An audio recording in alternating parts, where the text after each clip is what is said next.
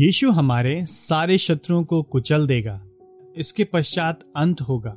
उस समय वह समस्त शासन, अधिकार और सामर्थ का अंत करके राज्य को परमेश्वर पिता के हाथ में सौंप देगा। पहला क्रंथियो पंद्रह, चौबीस। क्रिस्ट का शासन कहाँ तक फैला हुआ है? अगला पद, पहला क्रंथियो पंद्रह, पच्चीस कहता है, जब तक वह अपने सब शत्रुओं को पैरों तले ना कर ले, उसका राज्य करना अनिवार्य है।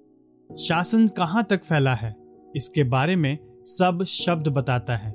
उसी प्रकार पद 24 में समस्त शब्द बताता है। इसके पश्चात अंत होगा।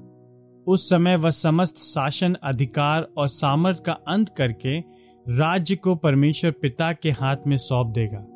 ऐसा कोई रोग नहीं है, कोई लत नहीं है, कोई बुरी आदत नहीं है, कोई दोष नहीं है, कोई अवगुण नहीं है, कोई दुर्बलता नहीं है कोई झुंझलाहट नहीं है, कोई चिड़चिड़ापन नहीं है, कोई घमंड नहीं है, कोई आत्म तरस नहीं है, कोई झगड़ा नहीं है, कोई ईर्ष्या नहीं है, कोई विकृति नहीं है, कोई लालच नहीं है, कोई आलस्य नहीं है, जिसे क्रिस्ट अपने सम्मान के शत्रु के रूप में पराजित ना कर सके।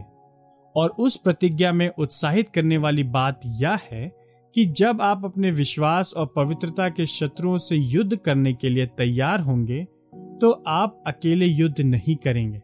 यीशु क्रिस्ट अभी इस युग में अपने सारे शत्रुओं को अपने पैरों तले कर रहा है।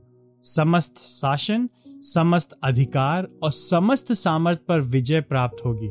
इसलिए स्मरण रखें कि क्रिस्ट के शासन की सीमा आपके जीवन में और इस संसार में उसकी महिमा के सबसे छोटे और सबसे बड़े शत्रु तक विकृत है। यह शत्रु पराजित होगा।